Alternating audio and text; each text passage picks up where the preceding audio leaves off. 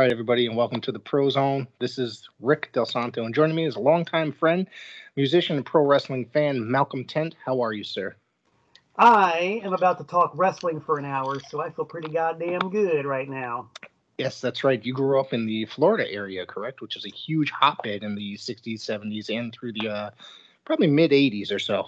Yeah, Right. I'd say um, early 80s for sure, maybe mid 80s if you want to be charitable. I mean, Kevin Sullivan was booking like right up until about the mid 80s. And I mean, are you going to get any much better than that angle? I ask you. You're speaking with Mark Lewin and uh, all the devil worship stuff that he was doing at the time period. Uh, was it Yeah. Purple, ha- Purple Haze? The Purple Haze, Abudadein, the Sacred Betel Nut. And as somebody pointed out, Kevin Sullivan himself never once said Satan. That's true, actually. Yes, I have. I have read into that recently. Something Yeah. similar. I mean, Dusty would say it, Blackjack would say it, but Kevin Sullivan himself never ever said Satan or devil or anything. He sold it strictly Right. as a like a mystical kind of Right. angle, and people would just read into it whatever they wanted to, which was of course the devil. Right. like crazy stuff. So- Mm. You grew up, uh, like I said, in the Florida area. When did you discover professional wrestling? Whew, that is such a it's such a funny story and is such a, a, a I'm a I'm a good Southern boy, you know, and such a good Southern boy type of story. Right. For me, it began when I was a wee lad, probably about maybe seven or eight years old, hmm and um, my granddad was a lay leader in the Methodist Church, Oh. and my my grandma was the treasurer at the church Okay. down at Opelika United Methodist. So every Sunday we go to church, you know, mom and dad and the kids and grandma and granddad. And after we were done with church and all the church business, we'd go back to grandma and granddad's house and have a big supper, you know, Sunday afternoon. Right. And after supper, there was a, a small black and white TV in the dining room, and the wrestling would come on. And uh, my grandma, mind you, the church treasurer would be sitting there at the supper table. Like the TV was always a little bit behind her because the table was here. The Right. TV was there. She'd be turned like, "Oh, referee, didn't you see him? Oh, you can't let him do that. You go get him. You're not going to let him do that, are you? Oh, didn't you know?" Like my grandma, the church treasurer, freaking out. And um, you know, I was very young, and I thought it was kind of gross, really. you Right. know. I, I didn't know what what it was that made my grandma act in such a an undignified fashion. And I, I, remember, I remember seeing midget wrestlers, uh, you know, flying through the air, and uh, one of them was bald. I remember. And I thought that was just kind of gross and weird too. I was not into it, you know. I just thought it was very strange and unusual, and uh, just icky. Right. So, fast forward a few years to when I was maybe like 11, probably about 11 years old, and somehow just kind of stumbled upon it on my own. I, I don't even remember how it was. I mean, I was an avid TV watcher when I was a kid, Right. Like- like who wasn't? right. And most likely, I was just cruising around the dial one Saturday night. You know, it was the weekend, no school. And I probably just switched the dial over to Channel 6 in Miami. I was probably watching the Untouchables because they had Untouchables reruns from 6 to Right. 7 on Saturday. And after, after the Untouchables at 7 was wrestling. So, right there, like around spring, summer of 75, I just kind of stumbled back into it. And by that time, I was ready for it. I was Right. ready. I was ready for what championship wrestling from Florida had to offer, and I was hooked. I love hearing that. Um, so what was it, or who was it on that television program that necessarily hooked you? Well, I'll tell you, man, the earliest matches I remember, I remember a couple of tag team matches that just blew my mind. One of them was Rocky Johnson and Tiger Conway Jr. Mhm. vers- versus Terry Funk and I forget who else. The other one was uh, Ciclón Negro and Killer Karl Krupp All right. versus I think it was Rock actually Rocky Johnson and Dusty Rhodes. I think was the All team. right. And oh my god, it, it just blew my mind. You know, the drama, the characters, you know, Tiger Conway Jr. with his giant afro, and Rocky Johnson with the Johnson Shuffle, and of course, you know, Dusty Rhodes with the bionic elbow, and um, actually it was um, Ole and Gene Anderson, the Minnesota Wrecking Crew, Right. Yep. were involved in one of those tag teams. I remember their their wrestling boots looked really cool. They had the So- striped boots. They Yeah. were striped. Yeah. Yeah, it was Yeah. like all this wild tag team action. These guys just looked so bizarre and evil and badass. You know, of course, I hated the heels, but I really thought they were cool. Right. And I, I just remember those tag team matches being the the gateway for me. Right. So, um, shit. I'm sorry. When did you go to your first live event? That's another thing. That that for some reason I didn't. For me, I discovered wrestling probably 1984, and then we can get back. I'm sorry. And then it wasn't until another four years later I went to my first live event that absolutely hooked me. That first four years in between 1984 and 1988 didn't really hook me. I just kind of watched it casually. But 1988, my first live show at the New Haven Coliseum, WWF, of course, because of the area I, I grew up in, I was automatically hooked and just became obsessed for, well, up until now. I'm just turned 45, so, you know, still pretty much into it. But Yeah. Well, I couldn't tell you the exact date, but I'm pretty sure it, it had to have been late 75, early 76. Mhm. And this was really a very interesting way to start seeing live wrestling. Okay, and I'll tell you why. The event was at uh, the Miami High Life Fronton, which was a re- they, they had a few regular venues for house shows. The main one was the Miami Beach Convention Center, which I think ran every Wednesday. Right, But they would also do shows on Thursdays at the Miami High Life Fronton and sometimes at the Miami Dade Community College basketball gym. And the Miami High Life Fronton and the Miami Dade campus were the closest to my parents' house. right, So Miami Beach was a little bit further away, but um, you know either Miami Dade or the Fronton were easiest to get to. So just one night, for whatever reason, my father said, "Let's go, let's go to the matches," and I was like, "Yeah," you know. so we go to the Miami High Life Fronton, and um, we had really good seats. Um, I think we were like third or fourth row, ringside oh wow, yeah, it was it's a great great place to be and i just remember the lights and the ring and how huge the ring was you know? And then when the wrestlers came in you know i'd seen these guys on tv but there they are in person and it was like so exciting i remember that one of the tag team matches was the masked superstars versus tom jones and abe jacobs okay, and Tom Jones and Abe Jacobs were dudes who were like always, you know, in the preliminaries. They never got Right. above mid card. And the masked superstars were like solid mid card dudes. And I remember this. My youngest brother and I were sitting in our seats, and then this dude six net sits down next to us, and I looked over at him, and it was Jerry Stubbs, oh my God, wow, right? that's amazing. totally amazing. And I looked over at him and I said, "Hey, uh, you, you, you know, I'm, I'm like whatever, you know, 11 years old." And I'm like, Yeah. you know, completely starstruck because even though Jerry Stubbs is a total jobber in championship wrestling from Florida, he was still a wrestler and he was still on Mhm. TV. And he's Right. sitting right next to us with a Bill Apter magazine. He had a copy of The Wrestler with him. He might have even bought a ticket for all I know. right, So Jerry Stubbs sits next to us. I say, "Hey, you, you, you remind me of Jerry Stubbs." And he just kind of laughed. Ha ha ha ha. You know, what do you, what do you know, kid? but he started talking to us a little bit, and right before the match with Tom Jones and Abe Jacobs versus the Masked Superstars, he said, "Kid, watch what's going to happen. That guy's going to lose his mask during this match." And I was like, "What? How, how do you know that?" oh Yep. shit, He didn't Sorry. say any. What? yep, uh, nope, go ahead, keep going. Okay. Um, Sorry. You're going to edit. mic. Uh, we're we're going to see how Rick's uh, editing works. It's mediocre. You're uh, there. You go. Okay, All right. it's mediocre at best. okay. Well, So we'll I'm still this learning. This will be like the scars on fine leather if this Right. goes out like this. Um. So anyway, Jerry Stubbs says, "Watch, that guy's going to lose his mask," and I was Right. like, what are you talking about? And sure enough, the masked superstar lost his mask, and it was Rip Hawk. Oh, oh okay. All right.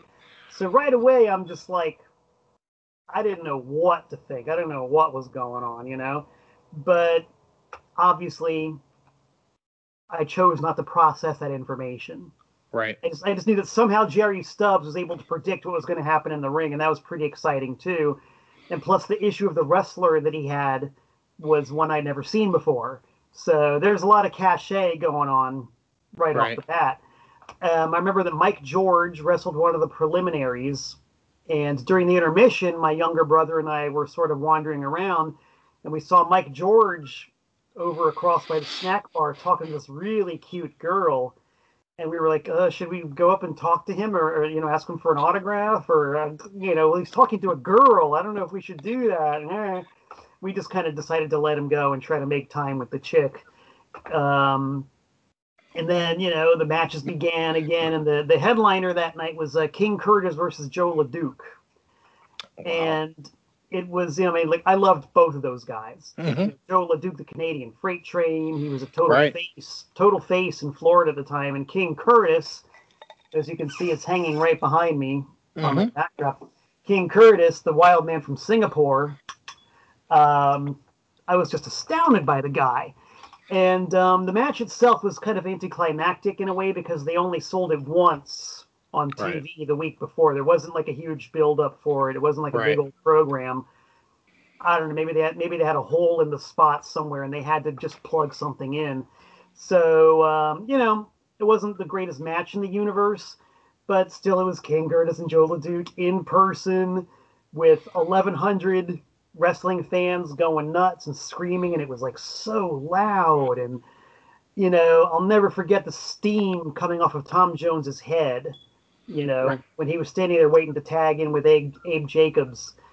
And after the matches were over, you know, everybody's walking out, and Joe LeDuc hopped out of the ring right when we were standing next to him, and he kind of walked by us. And the guy was like the size of a house. Mm, I Right. Right. couldn't even imagine a human being that big. So it was a hell of an experience. It was quite a way to begin one's live wrestling career. I'm not familiar with uh, Joe LeDuc in Florida. I am familiar with him in uh, Memphis a little bit. Um, you see where he took the axe and cut his arm in Memphis, and then he had the Yeah. test of uh, strength where he pushed the car back with the uh, uh, with Jimmy Hart. You know, to c- Yeah. put the car part. I remember that stuff. I don't ever. I'm not very unfamiliar with him in Florida. I, I didn't see- even know he worked there. Florida, unfortunately, they put him through what I call, and I've never gotten really had a chance to talk to people about this. This is really cool. What I've come to call the Eddie Graham faceless good guy mill. Mhm. where where all the good guys were just like, well, you know, Mr. Solie, it's a pleasure to be here, and I, I think that the fans in South Florida are really the best, and the competition is absolutely the best in the world you're ever going to find, and it's just really a pleasure to be here, and I'm just really. I'm just really, really glad to be here, Mr. Solie, and it's just really great to be here. You know, that's that's all that Eddie Graham. Right. Right. That's yeah. all he let his faces do, and Joe LeDuc never talked yeah. you know. So really, when he was in Florida, he had zero charisma. Mhm. He was just a just giant bald Canadian dude, you know. And he made it. He was a much, much, much better heel. Yeah, I think he was. I didn't even know he worked babyface. Actually, um, I'm just familiar with his heel work, but um, he was a great heel. You know, he was incredible with the, was all the stuff he did. Yeah, yeah. He was and a sca- heel, you know. and he was- scary as fuck. Yeah, yeah. He was great on the mic. He had charisma. He was funny. He had the genuine, the bug-eyed menace. you're right. And none of that in Florida. In Florida, it all it all went through the strainer. You Mhm. know, and all of all of Eddie Graham's good guys were just like so completely bland and quietly earnest, like blue collar, working class, sincere guys who were just glad to be there. Right. You know, and, and the heels had so much more to offer. Joe LeDuc, if he'd been a heel in South Florida, I think he would have been top all the way. Wow. So growing up in Florida, obviously Florida Championship Wrestling or was it Championship Wrestling from Florida at the time was the big thing. But did you ever explore outside of there and you know, uh, I know there was magazines that basically, you know, the Apter mags, you could find out other stuff like New York, Memphis, and Yeah. the mid Midwest and stuff. Did you ever actually get? I know in Connecticut we got different types of TV here in the '80s, but how about you? Did you get different TV type stuff out there, like in syndication? We had we had one. Now, mind you, this is this is pre-cable. You know, this is this is all Right. Like, Yeah. it was broadcast television. So you got Championship Wrestling from Florida on Channel 6, and then they would rerun that episode on Channel 51, the UHF station, Mhm. uh, I think late Sunday night. So I, you know, I had to go to school, so I never saw the rerun. The Right. only other wrestling that came in was on Channel 23, which was a Spanish station, and they would show NWA out of Los Angeles. Okay, so I'm trying to think of who was the promoter at the time period. That was, if I Uh, recall correctly, Mike LeBell. Yes, or is it? Yeah. Okay. I think. Don't quote because I didn't know that. This is only stuff I kind of know mm. later. Right. But I know that the, the Los Angeles product was completely different from the Florida product because it was more based on the like the Mexican model, which is like more technical, more mat work, much slower paced, Right. much slower paced than Florida. So I didn't like it nearly as much, but I watched it because it was wrestling Mhm. and they had some really awesome guys working there. Like my favorite tag team was uh, Gordman and Goliath. Those guys were good. Right. Black Gordman and the Great Goliath, man, those guys were amazing. And Roddy Piper was just getting started at the time. He was calling himself the Lean Mean Machine, and uh, we, we called him the Lean Green Bean because he sort of he was like this scrawny guy, and his skin was was a like lot skinnier back then. Yeah. yeah, he was Yeah. a skinny little guy, and he looked kind of green. Really, he looked Yeah. had this sort of greenish skin. It was weird. so I remember Roddy Piper is the Lean Mean Machine, and uh, John Tolos was sort of on his way out. Sir Oliver Humperdinck was out there, and this is another case of the willing suspension of disbelief because Humperdinck was working this angle where he has had his eye gouged out by Louis Tillet, and he was wearing an eye patch Right. and then that kind of went its own way and he ended up in florida a bit later Right. but he had two eyes you know no eye patch and, and, and again i was kind of like oh that's weird whatever you know Yeah. But I think at the time, like you said, uh, the suspension of belief. People didn't realize, or especially kids, you know, they didn't realize. I actually am more familiar with him in, you know, Florida and then uh, Humperdinck, I mean, in Florida. And then, you know, when he made, uh, he made very brief appearances in WWF in like 1987. And then uh, he did a run in the, uh, the NWA slash WCW in like 1990, 91 for, you know, where, where he was with the Freebirds, uh, Hayes and Garvin at the time period. Mhm. So when did you discover other forms of wrestling outside of Florida around that period, or did you were you still a fan when you uh, discovered like uh, other stuff later on? well here's the thing um, i was an avid fan of wrestling from 1975 to about early 1981 Okay, at which point I outgrew wrestling. Yeah. Because I was getting like like I like I got into music like Mhm. super heavy duty around 1978. That's when I discovered punk rock. I discovered the Rolling Stones. right, And by 1981, I was just really, really, really into music more so than wrestling. And I continued to follow wrestling, but right around that time, I just kind of lost interest, you know?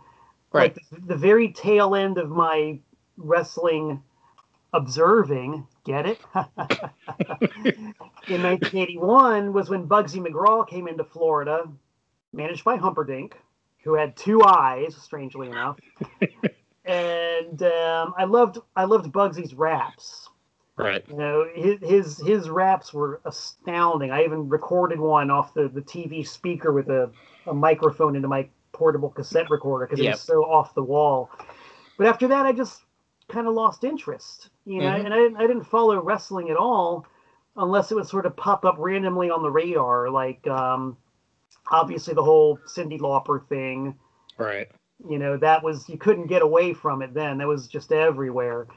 And i was like oh yeah captain lou albano I, I read about him in the magazines and you know fabulous moolah. Yeah i saw her in the magazines. It was just kind of like this vague nostalgic thing. And uh, for some bizarre reason i tuned into whatever late night show it was when Hulk Hogan was the guest and said, It's just entertainment, folks. It's just entertainment.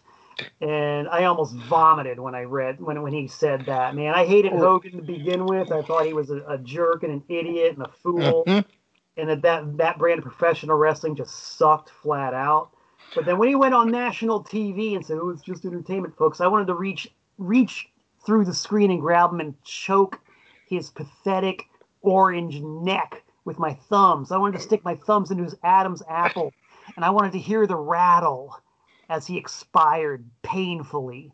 I really wanted to do that to Hulk Hogan. I you might really be speaking. Did. He basically, I wouldn't say he basically, but there was a big part. He had a big portion of uh, ruining it for its uh, belief that it was legitimate. I guess in a way, you know, he was very big. Obviously, Vince McMahon, and I think you're referring to the Richard Belzer show where he choked out Richard Belzer. No, the, no, no. This was no. He, that's not the one. Went public. He, when he. Oh, so this was much later. Jay Leno, or I don't right. know, whoever the hell it was, might have, might have even been Johnny Carson still at the time. I don't know. Right. He sat right. there at the desk, and the the host said, "Well, is it, is it I don't know what if you got asked the question, but he said it's just entertainment, folks. It's just entertainment. That's one thing is that even as a fan for forty plus years, uh, one thing is I hate that it's called fake.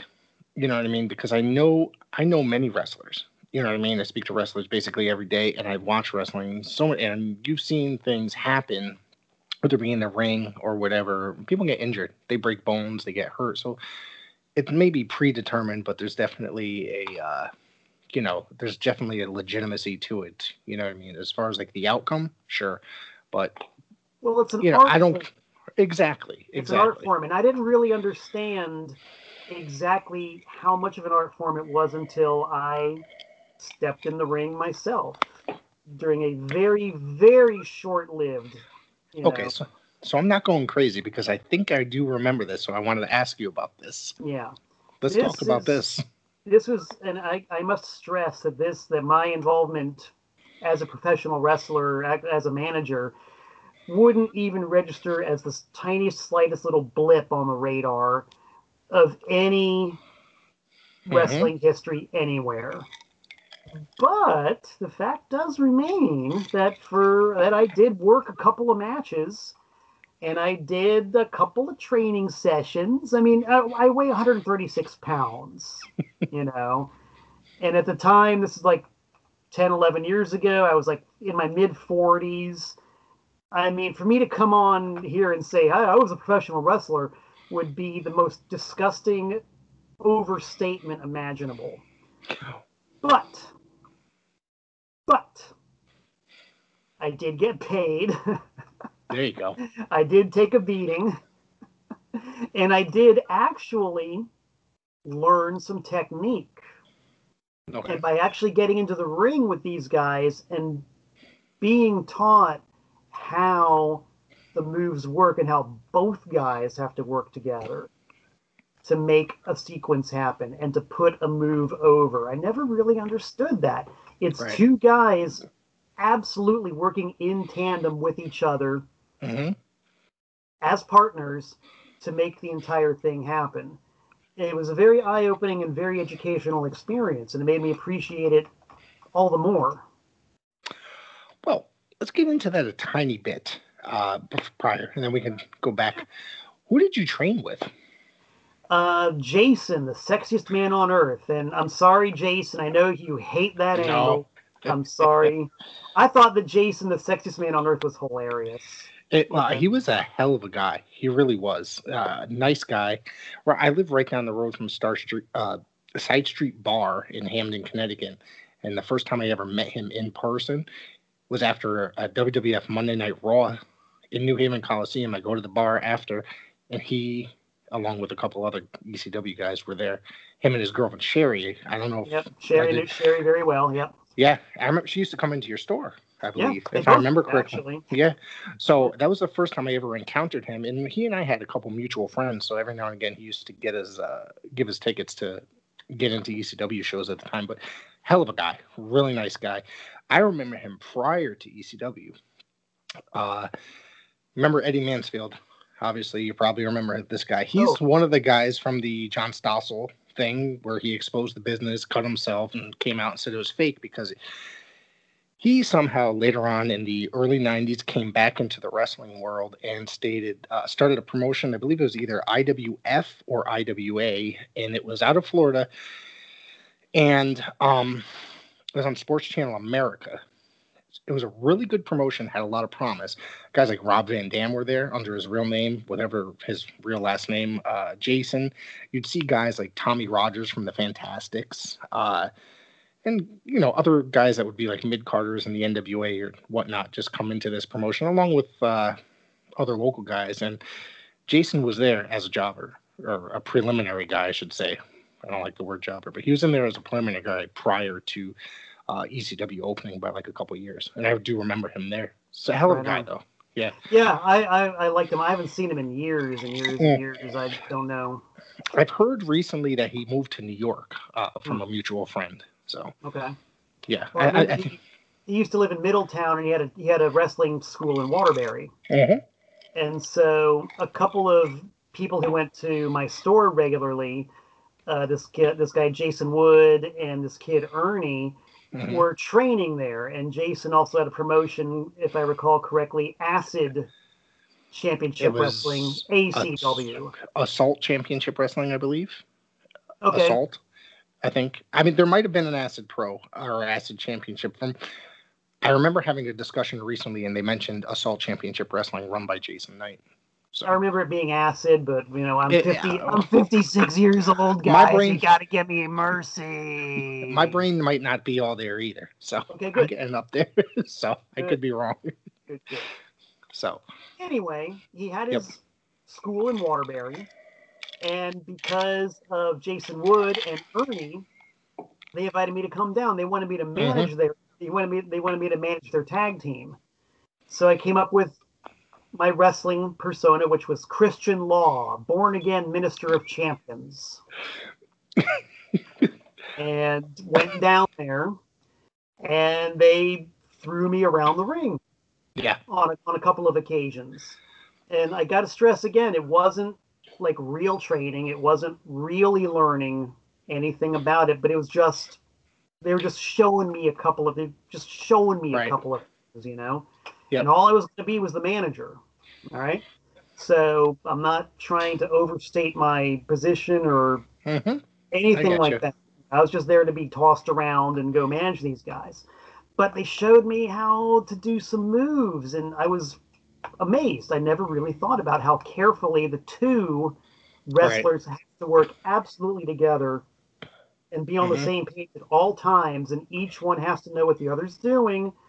And even if one guy is just putting the other guy over, he act, he has to actively participate and actively do it and actively make the other guy look good. hmm It's a much more involved process than I ever dreamed, and it made me respect it all the more. You know, Oh, more right.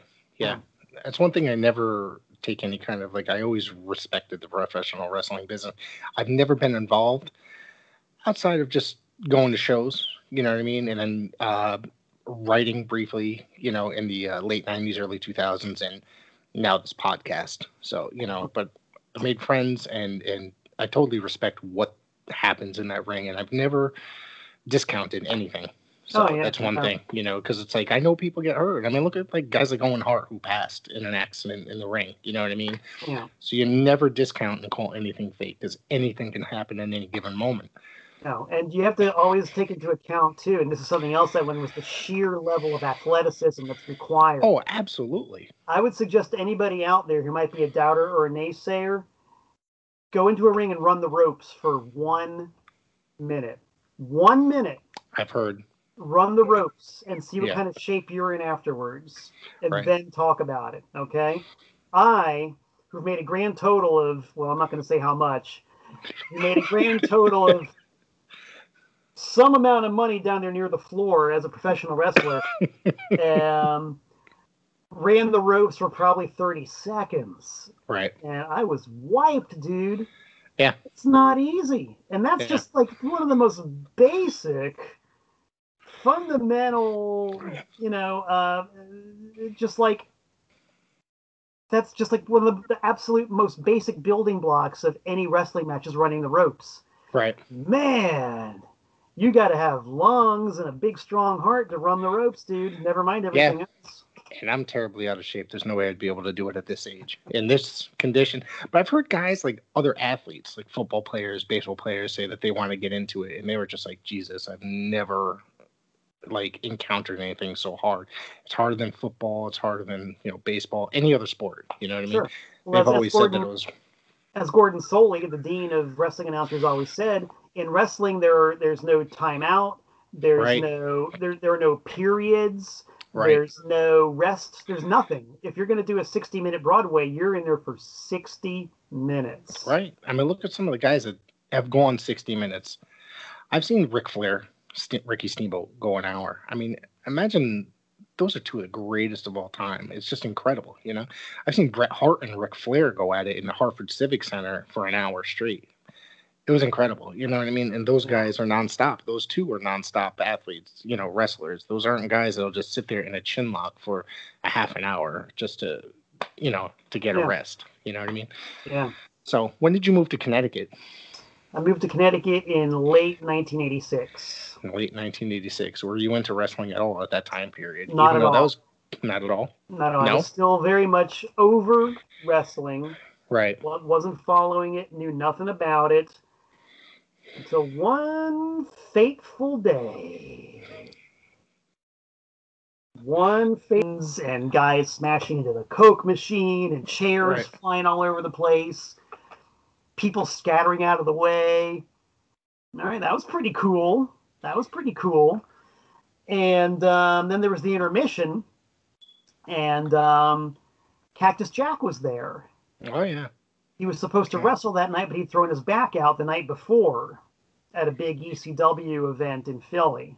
hmm This is this was June of '94, I want to say, which is why it's easy to look up because you can look up the event that he threw his back out in. I think he'd gone against Sabu that night. So the the event that the main event where I was supposed to see him, I think was Jack versus Sabu. Don't quote me, but he'd thrown his back out. But he went to Yonkers anyway to hang out and say hi to the fans and sign autographs, and he was just talking to the fans Right. which also blew my mind because in championship wrestling from Florida there was no interaction. Right. They're all The backstage and yeah. yeah. Yeah. If, if you did see Mike George across the room, you didn't dare approach him. You know, or if or if Jos LeDuc did walk by you, you you certainly didn't say anything to him because this was Jos LeDuc. You know, Right. you just didn't. But here's Cactus Jack, and I didn't even know who Cactus Jack was. You know, I had no oh idea. wow. Didn't know. I didn't know anything. You got to remember too. I didn't know anything about who any of these people were or what I was seeing. It was the first wrestling I'd seen in over 13 years at this point. Probably closer to 15 or 16 because I hadn't been to a live match Right. since 76 or 77, most likely. So this is a whole new thing. And um, the main event that night ended up being the Funks, Terry and Dory Funk, versus, I want to say Sabu and somebody else. But it was the same deal. The match was just out of control. By now, like like there are no seats anywhere. People are just like Right. standing around watching this and kind of milling about. At one point, somebody ended up under the ring, brawling, and the rings going up and down, and you know, it was just complete mayhem. It was utterly nuts. And I said, okay, I like this. I like this a lot. And for that brief golden moment from 94 to like mid to late 96, I was an absolute devotee of ECW. From there until 96, you said? Till about 96, maybe early 97, maybe. So you didn't continue on with the later years? Nah, Right. once it, once it got to be all pussy jokes and suck my dick and I'm the pussy eating demon with hmm. vanilla flavored semen. I'm like, God damn it, you know. Yeah. wrestling yeah. wrestling was never Shakespeare, but this is just stupid. Yeah. It, it was mean, just so and- fucking dumb by then. I couldn't. I just couldn't. Sorry, think- guys, Joel Gertner. I'm sorry, but I just couldn't do it, man. Joel's quite the character in Okay. real life. You know, he's Okay. nice. He's a nice guy, but it's uh, you know, I, I get what you're saying because it's just I think we grew up in different lifestyles where we didn't necessarily appreciate that kind of humor. It was all trash, trash humor and trashy looking women and that kind of stuff. You know what I mean? So yeah, just just one from, thing, you know. And it's like, yeah, you know, came from different backgrounds. Yeah, I'm not going to sit here and say you're wrong. I'm not going right. to say you shouldn't have done that. I'm not going to say Joel Gertner or anything like that. Right. Not at all. Far be it for me to criticize the the efforts and the honest work that the people were still doing at ECW at the time. You know, it's, it's the same deal. I would never, ever, ever presume to try to pull off what these guys were pulling off up until the very end of ECW. Never. I just did not like the humor anymore. And of course, you know, the, the talent had been poached so ruthlessly, or right. depending on how you look at it, farmed out mm-hmm. WWF by then. Oh, absolutely. Yeah. You know, it was just like this this diminish the constantly diminishing returns, and I really think that they they did end up doing the best they could with what they had. Mm-hmm. I just, I especially especially like the last year year and a half. You got to look at it. WCW was like taking everybody. WWF was also, I think it was more so WCW, but WWF was also gouging people like Taz. You know what I mean? But WCW was taking everybody you know, turn to the time period where WWF sent Taz back just to beat a WCW guy and Mike Awesome for the world title. You know what I mean? So, did you go to the, any of the events and later? Because I know they were in Danbury, which was your turf. You know what I mean? Because I was, I remember going to one of the pay per views and I got to see Dusty Rhodes live in person. You know what I mean? Because, yes. you know, I was a little bit younger and Dusty Rhodes worked for the NWA when I was growing up. So, NWA never came to Connecticut until 1989. He was in WWF at the time period. I think he barely came to while he was in WWF. They barely came to Connecticut at the time period. But I got to see him wrestle Steve Corino at a oh. pay per view, and I was front row for that. I had the front oh. row, and I was like amazed. I got to see the legendary American Dream. You know what I mean? Steve Corino today, he's still one of my favorites. You know what I mean? As like mm-hmm. he, like his gimmick at that time period where he's a king of old school, he was killing it for only a couple years in the business. You know. Yeah, it was good. So, I remember that. That was over at uh, Western Connecticut State University at the yeah. gym, and we yeah. had hosted Rob Van Dam and Bill Alfonso that day at the store. We did an in-store. How did them. I not know about that? I mean, I have no idea. As a frequent customer to your store, I have no idea how I didn't even know of that. it so. was it was pretty nuts, man. It was the most people we ever had in the store at one time ever. Wow. Uh, no, nobody bought anything. They were all there for Rob Van Dam and Alfonso, but it was still kind of interesting to see. We had we had to like line them and let this kind of like yeah. conga line throughout the store just to get everybody in there, and they were out the door. I don't even know how much money Rob Van Dam made that day, but it was a lot. We're um, supposed to be getting uh, Bill Alfonso. I spoke to him recently. He's supposed to be coming on supposed to be coming on the show at some point down, down the road, and he's, he's all for mention, it. I should mention Bill Alfonso was a referee in Florida when I was watching wrestling. Yep. And it's one of those deals I had no idea because I didn't remember who any of the referees were when I was watching wrestling in Florida. But going back period, and watching the old tapes, it's like, oh, referee Bill Alfonso. What do you know? The referees didn't have characters at that time period. It wasn't until like some of the time period in the later 80s. The NWA had Tommy Young, who was possibly the best referee in professional wrestling. But you guys had like Teddy Young or Teddy Long, excuse me. Um, you know, who had a character who was like the heel referee, and obviously Bill Alfonso bounced from territory to territory. He was in NWA, several NWA territories, WWF, and uh, I'm trying to think. And then he, uh, you know, all of a sudden popped up in ECW as a manager, like for Rob Van Dam and Sabu. So I mean, yeah. he was quite the character. You got to remember, he started off as the heel referee in ECW and kind right. of worked his way into the managerial position.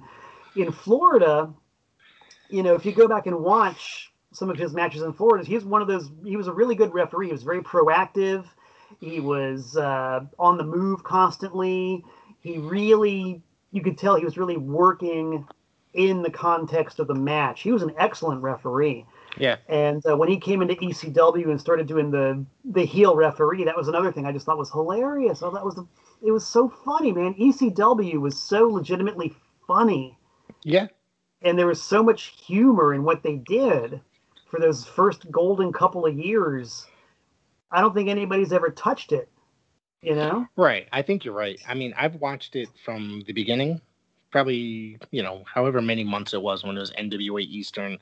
I watched it all the way to the end, but uh, I definitely understand what you're talking about the golden era of it being that being its best period, probably up until, like you said, 96, 97. Then there was like dick and fart jokes, basically, you know, and stuff mm-hmm. like that. So, I mean, some of the wrestling was pretty good, but then it just became too many ladders and chairs and stupid bad jokes and comedic things. It wasn't enough about the wrestling, you know. And it was just like everything would just run together. You had to have yeah. a table, table, no matter what. There need to be a table. At least five minutes into the show, there had to be some sort of table involved in it. And they always use like guys like the Sandman and his wife doing some sort of weird angle, and she popped up a few times in the storyline.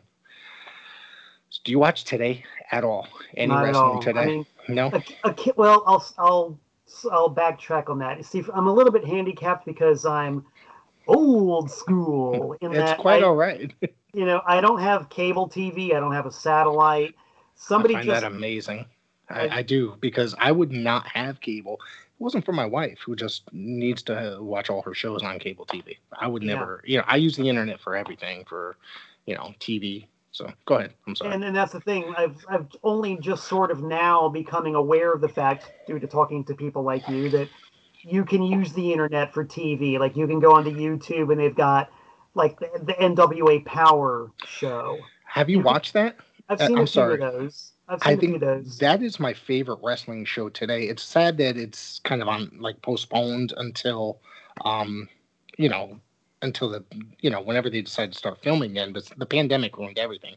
Mm-hmm. But that is my favorite wrestling show as of today because it's it reminds me of when I was a kid watching NWA and TBS in the studio. You know. Yeah, absolutely. All, all the way to the giant size cameras and right. set. Yeah. And it's pretty good, man. It's pretty good. And I'm, i was going to say that the only time I ever watch TV now is when I'm on tour as mm. a you know I'm, I tour a lot as a as a, a rock and roll musician so I'm on the road a lot, and when I stay with people, they've usually got cable or satellite, or they know where to go on YouTube to find stuff. So, for example, when I stay in Tucson, Arizona, my friends out there are they've got the WWE channel, right. and and they're very much into the current WWE. They're big fans of what's happening now in WWE. Mm. So if I'm in Tucson and I'm visiting, we'll sit down and we'll look at the current WWE. And my critique of the current WWE is that while I'm seeing the usual high standard of, of athleticism, and there are good matches, especially with the women. I think the, the women, women's divi- the women today are like the top of like WWE. That's like the that's like the best roster, you know, uh, the best um division they have right now. The women, it's, the women's and it's come a long way. Like, yeah. sorry, go ahead. It's, it's really good. Yeah. I, I, can watch the women. What yeah. what I don't like is just it's just too Hollywood. It's too choreographed. Absolutely. Absolutely. It's too scripted. Everything down to the sound effects. They've got this one it's one smacking sound that they use for everything. Would you Someone realize... gets hit in the chest, you hear that smack. Someone gets hit in the face, you hear that one smack. It's like, come on, guys. Would you realize there's like a bunch of guys every time they throw the fucking leg, it's just they got the knee slappers. You know, they put like it, it's it's ridiculous. And I don't keep up with current WWE Raw, SmackDown. I have the WWE Network. I don't remember the last time I actually watched it. I'm still getting charged for it. So it's like you, know, start watching there, Rick. yeah, but I'll go on and watch like old Mid Atlantic every now and again. I'll like it'll be like a Saturday, like I got nothing to do. I'll sit there and watch eight hours of Mid Atlantic or Mid South or you know the old AWA footage because it's just it's the stuff I grew up on. I have no idea what the hell is going on in current WWE. For, you're saying that you stayed in Arizona. There's a great promotion out there called Championship Wrestling from Arizona, which I really appreciate. It's part of um, it's kind of associated with the current NWA a little bit mm-hmm. through through the United Network, who also runs Championship Wrestling from Hollywood. They're all kind of like a unit, the three of them. It's really good stuff to like really watch. Um, they just started a show. It was like a a weekly show called Primetime Live on the FITE app. So, you know, and, and that's that's a lot of fun to watch. It's it's really good, and it shows you what the professional wrestling actually could be if professional wrestling outside of WWE, you know, existed to the mainstream in a way. If if you're understanding what I'm saying. No, I mean I know what you're saying. And it's kind of the same deal. Like if somebody said, "Hey, there's there's a there's a card by one of those promotions." If I were in Tucson, yeah. Arizona, and somebody said, "Yeah, there's championship wrestling from Arizona. Let's go." I'd go. I would highly recommend it. it you know what I mean? Yeah. Out of the those three organizations that I mentioned, I would highly recommend going to you know Championship Wrestling from Hollywood if you're ever in there. The the um that's one of my favorite shows to watch like mm. uh, on a weekly basis. You know, they, they just re like started uh, I think in the last couple weeks doing TV tapings again. So it's all available online. You can just go through I don't watch. I watch everything I watch is internet based. I, you know, I'm yeah, very right, rarely, right. you know, or DVDs, or you know, I've actually got an abundance of uh, wrestling DVDs recently. I'm sure you might be interested. I got a whole collection of old Memphis DVDs recently mm. from uh, High Spots, and one of my favorites that I picked out was the Best of Eddie Gilbert, which I was mm. just, oh my god, it's such an awesome DVD. That's so, cool. That's yeah. cool. Well, I'm going to be as of as of this moment that we're speaking live. I'm leaving to go to uh, Charlotte, North Carolina, in a few days because this band I'm in, the Almighty Antiseen, who are four total heels, are doing a, a big broadcast, a live broadcast on the Facebook. But when I'm down there, or I stay with one of these dudes, and he's got all that stuff, and he will say, "Okay, we're going to watch yeah. NWA Power or whatever. So I'll be doing a little yeah. catching up with the current non WWE product over the next yeah. week or two. I'm aware of some of the WWE personalities, I guess, wrestlers, but it's just the product. I have no idea what's going on. People will message me, text me, like, I have no idea what you're saying. You know, I don't, don't watch current don't WWE. Don't yeah, ever since they changed from the F to the E, it's become definitely E. You know what I mean? Yeah, like it's, it's entertainment. Yeah. Even if, if, if they just stripped away some of that post production, I could probably watch it a lot more easily. But you're right about that. It's uh, it's too glamorous. The pyro drives me freaking nuts. That's one thing. The pyro, the gigantic Titantron. I'm like you said, you're going to say like the Armory or something for Championship Wrestling from Florida or, or whatever. Those are buildings I love to go to. I can't go into, but I went to WrestleMania in 2019. Okay, it was I don't know ninety thousand people, eighty something thousand people. I had granted as expensive as the ticket was. I didn't know what was really going on because I don't watch WWE, but I went because it was close. You know, it was in New Jersey. It was eight hours. I was literally, I was just, okay, I'm going to go to this wrestling organization in East Haven, Connecticut. It fits about 40 people in their little building. I'm going to have a better time there as opposed to a gigantic WWE event. And that's true. I went to an indie show last night for two hours. I had a great time. I know some of the guys. Um, you know, I set up. It was fun. It was just, yeah. it was fun. You know, Mario Mancini from WWF. You know, oh, do you remember? Yes, we he runs a school, and yeah, he runs a school out there. So the other band that I'm in, they hate us. Um, are, yeah well, our lead singer PP Duvet is also a huge fan of wrestling. He goes to the That's matches awesome. in, in, he goes to the matches in Danbury all the time. Oh, really? I, I don't know the name of the promotion, but they do stuff with the Police Athletic League building, uh, which okay. is a building similar to what you're talking about. It's just an events hall. You're talking about Northeast, I think. Northeast Wrestling. They're probably one of the biggest promotions in the Northeast. New York. They do New York, New York, and uh, Connecticut. They've done shows in the same building, the O'Neill Center that ECW ran in. I've, I, when I was, you know, however many years back, I've gone to a couple there too, mm. and the police and the police police athletic center as well in Danbury.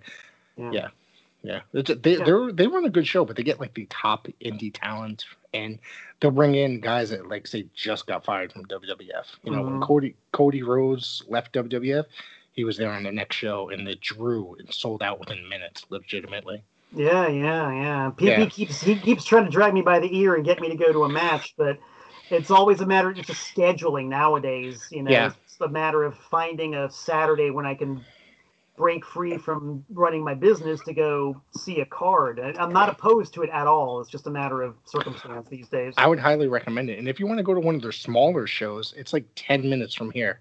I'm in Hamden. Their their home arena is in Bethany and they probably fit maybe 200 into the small arena and those are way more intimate and they run a lot of really good you know they're they're a lot of fun So. Yeah, see that that's more my speed. I'm I'm, Yeah, I'm more I'm, I'm same into, here. I'm not into entertainment. I'm into wrestling. Me too. And I love a, a great athletic contest uh, as far as when it comes to watching professional wrestling. Tell me about your business. What are you doing today as far as business goes? You still Woo. involved in the record world?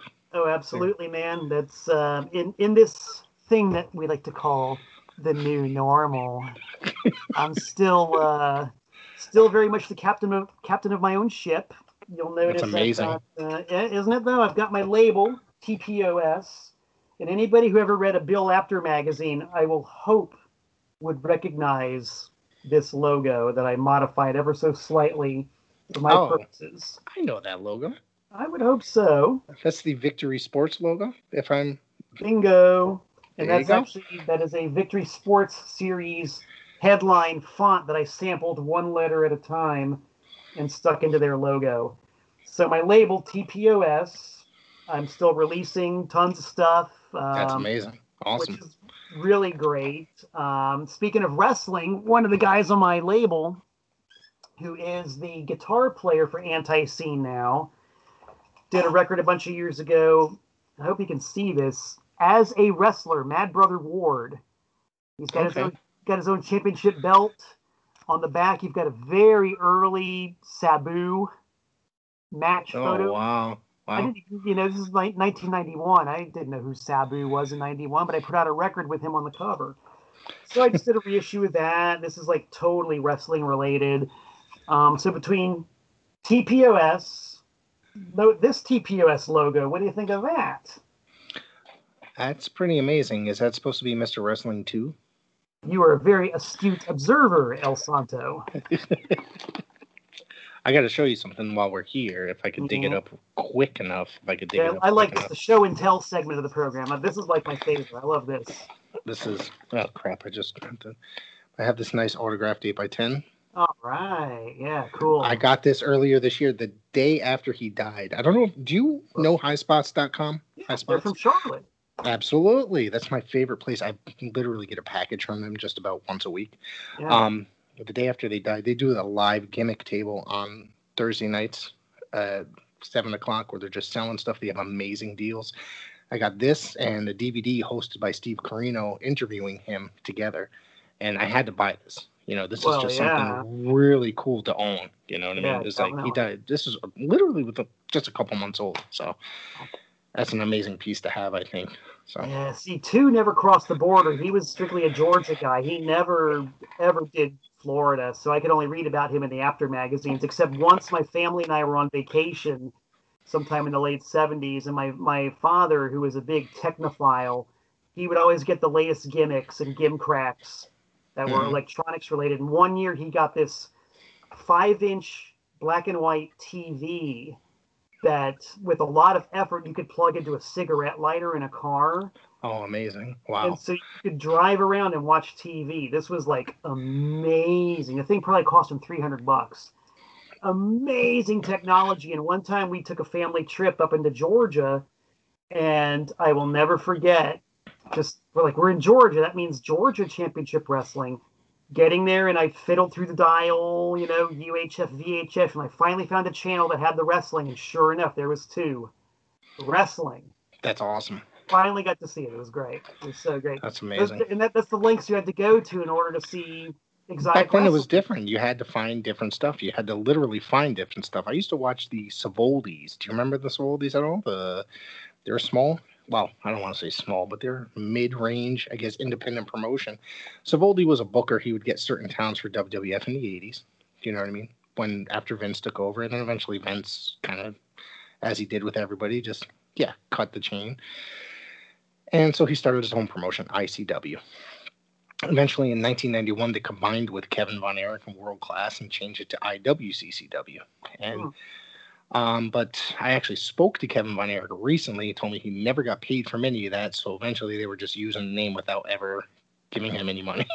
so, so, um, I forgot what my point of the story was. They were ran from like New Hampshire, New Jersey, Boston area, and they were just they would always.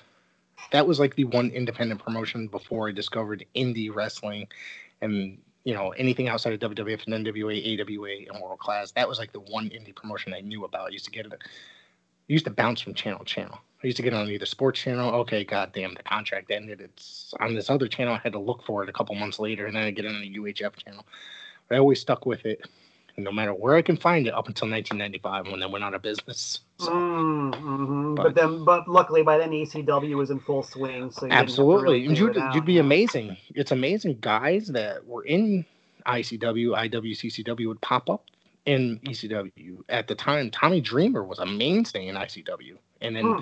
it became a huge star in ECW. Taz was uh, Tazmaniac was created there basically before coming to ECW. Hmm. Uh, Bubba Ray Dudley, he was there. Uh, Mongo Vile, Mondo Vile, something like that. It was like he wrestled on like a couple matches there before moving on to Bubba Ray Dudley, I believe. So wow. Not that I'm a huge, you know, I'm not really a huge fan of his, so I don't remember the entire history. Well, you see, that's the whole thing, man. When when the Dudleys, again, this is just one man's opinion, kids. When the Dudleys first came on the scene, and he was buh buh buh buh, that was hilarious. Yeah. But when yeah. it came to, yeah, you're a fucking pussy, you can suck my dick. Uh, I'm like, what is this, eighth grade? I, I think I've already lived through this before when I was 13 years old. But the initial gimmick was just awesome, man. It was a hoot.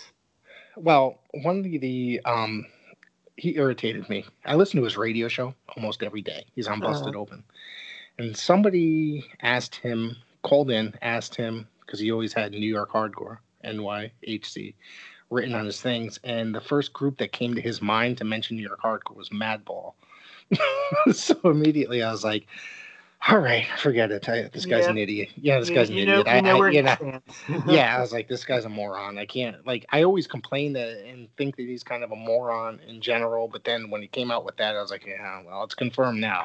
You know. Well, so. you know what's what's funny about Bubba Ray um, and ECW in general. We we we went to a couple of the uh, house shows at the ECW Arena, like in '95. Yeah and we went back to I forget whatever the hotel was where they would have all the wrestlers stayed and mm-hmm. they hang out in the bar downstairs. So we all went to the bar and you know everybody's there. You know, there's Tommy Dreamer walking around with the bandage and a hairnet and all the dried blood still on his face and the look in his eyes, just walking around the bar and you know Francine was there and Sabu was there and Sabu's one of the most frightening people I've ever seen up close and personal. Holy shite. He's doing a signing in Southington very soon and I'm kind of like I want to go, but at the same time I'm just like do I want to I've met him once before and this is going back 22 years ago in Buffalo, New York.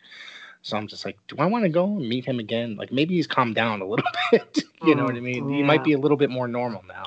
But even in shoot interviews, he seemed like he was a little bit off. Like one that I watched not so long ago. But well, all I know is kind of the same deal. He Sabu was sitting at a table at the bar talking to a really cute girl. It was like Mike George all over again. It's like you knew it was just bad form to go and try to talk to him while he was scamming on this chick. But yeah. one thing to see that scarred flesh on it's all TV. over. Yeah. Something else to see it in person. It's frightening. Yeah. But anyway, yeah. we had our video camera and we were asking all the wrestlers if they would cut promos for this cable TV show that we had at the time called Pure Styball. It was like a music show. Right. And, you know, Francine wouldn't do it. She said, oh, I don't do endorsements. Okay, whatever. Um, you know, but, but, but everybody else would be like, hi, this is, you know, Bill Alfonso, and you're watching Pure Styball. But Bubba said, "Oh, you want me to do a promo? Okay, here, come here." And he actually he took the time to take us all the way down to like a quiet, well lit spot, right? And posed in front of a wall, and he put on the top hat or whatever, and he did. You know, this is buh, buh, buh, buh, Ray Dudley. And oh, wait a minute, fuck, I messed it up. What was it called? He like really went through the effort to cut a real promo for us. Right. So you know, the, the gimmick might have devolved into some real dumbness after a while, but you know, my one interaction with him was very pleasant. And he was totally professional, and he he did us right. He, and he didn't have to, you know, and he did. So that was cool. That's amazing. I hear not so positive stories from fans like interacting with him. Sometimes like he just doesn't want to re- interact with people. That Devon was always the one that was the more pleasant one out of the two. Uh, mm. Like say at autograph signings, he's just there collect the paycheck sign and just be like, yeah, whatever. You know what I mean? Yeah. But you know, uh, that's actually probably only the second positive story I've ever heard from him. Wow. but, you know, out of out of all these years. So Go figure. yeah. So what um before we hit the road, what are you up to today outside? You still run your label? Yep, still Right. do the label. I do a massive, I don't know, massive, but I do mail order Yep. on Discogs and eBay. Still once up with that? Yeah. Still doing that. Look up TPOS, or if you don't want to look up that, look up TPOS. That's T P O S on Discogs and eBay. I All sell nothing but cool stuff. And when you order something from me, I'm the guy who packs the box. Amazing. So you know, you get a lot, you get a lot of swag, you get a lot of moxie, a lot of good mojo when you order from TPOS. So just do it. I'm glad to see you're still doing that and still involved in that and able to. I mean, considering, Yeah. you know, I mean, I know you, you know, I was a frequent customer for many years in your store and I one of the things is you remember my buddy Ed, right? Oh, yeah, Ed and you know, I told him you were coming on and he was just like amazed. He thought it was great. And you know, and um we talk about going to your store and spending many, we were there a couple times a week sometimes and it was just it was a lot of fun and we, Oh, yeah. we miss it we miss it dearly and know, it's man. unfortunate the uh, the situation that happened where that forced you guys out of there, but Yeah, well, it, it's just one of those. It's one of those very odd things. It's like the old cliche: when one door closes, another one opens. Yeah. Um, as I'll tell anybody, uh, I I never ever asked for the landlord to screw us out of our lease and just toss us out after 21 years. mhm. But because of that, I'm actually a full fledged member of one of my favorite bands ever, which that's been going on for about a year and a half now, and I still can't believe it. I still look at this and I see me next to the professional wrestler Rip Carnage. So if you ever want to talk to a, a real life, honest to God dude who has been in the ring and gone over the top rope, Rip Carnage. I mean, Mad Brother Ward, Sir Barry Hannibal. I'm a full fledged member of Antiseen, who I've been a fan of since before you were born. It blows my mind. And it never would have happened if the landlord hadn't screwed us. So, Right. you know, you take your blessings where you can find them. that's amazing. Yeah. So outside of Discogs, is there anywhere people can find you? Social Well, you know, or well, you know, uh, besides Discogs and eBay, I'm on, I'm on Facebook. You know, social media, Facebook. Look for Malcolm Tent, M A L C O L M T E N T. Look for this face. If you see this face on Facebook, that's me. All right, look me up. Be my friend. I'm very approachable. I swear. I'm on Instagram. I'm all over the place. Just look me up. If you don't believe uh, that I'm I'm vouchable, ask our fabulous host, Mr. El Santo, and he'll tell you. I'm all And right. don't forget you have a uh, Bandcamp page as well for people that Oh, want to check out your music. I was just on there earlier, uh, looking stuff up. yeah, man, So- I'm on Bandcamp. Look me up on Bandcamp. Also Yes. TPOS. All right, everybody. Thank you very much, Malcolm. Thank you. This was a lot of fun, man. I really, really enjoyed this. Very cool. Say-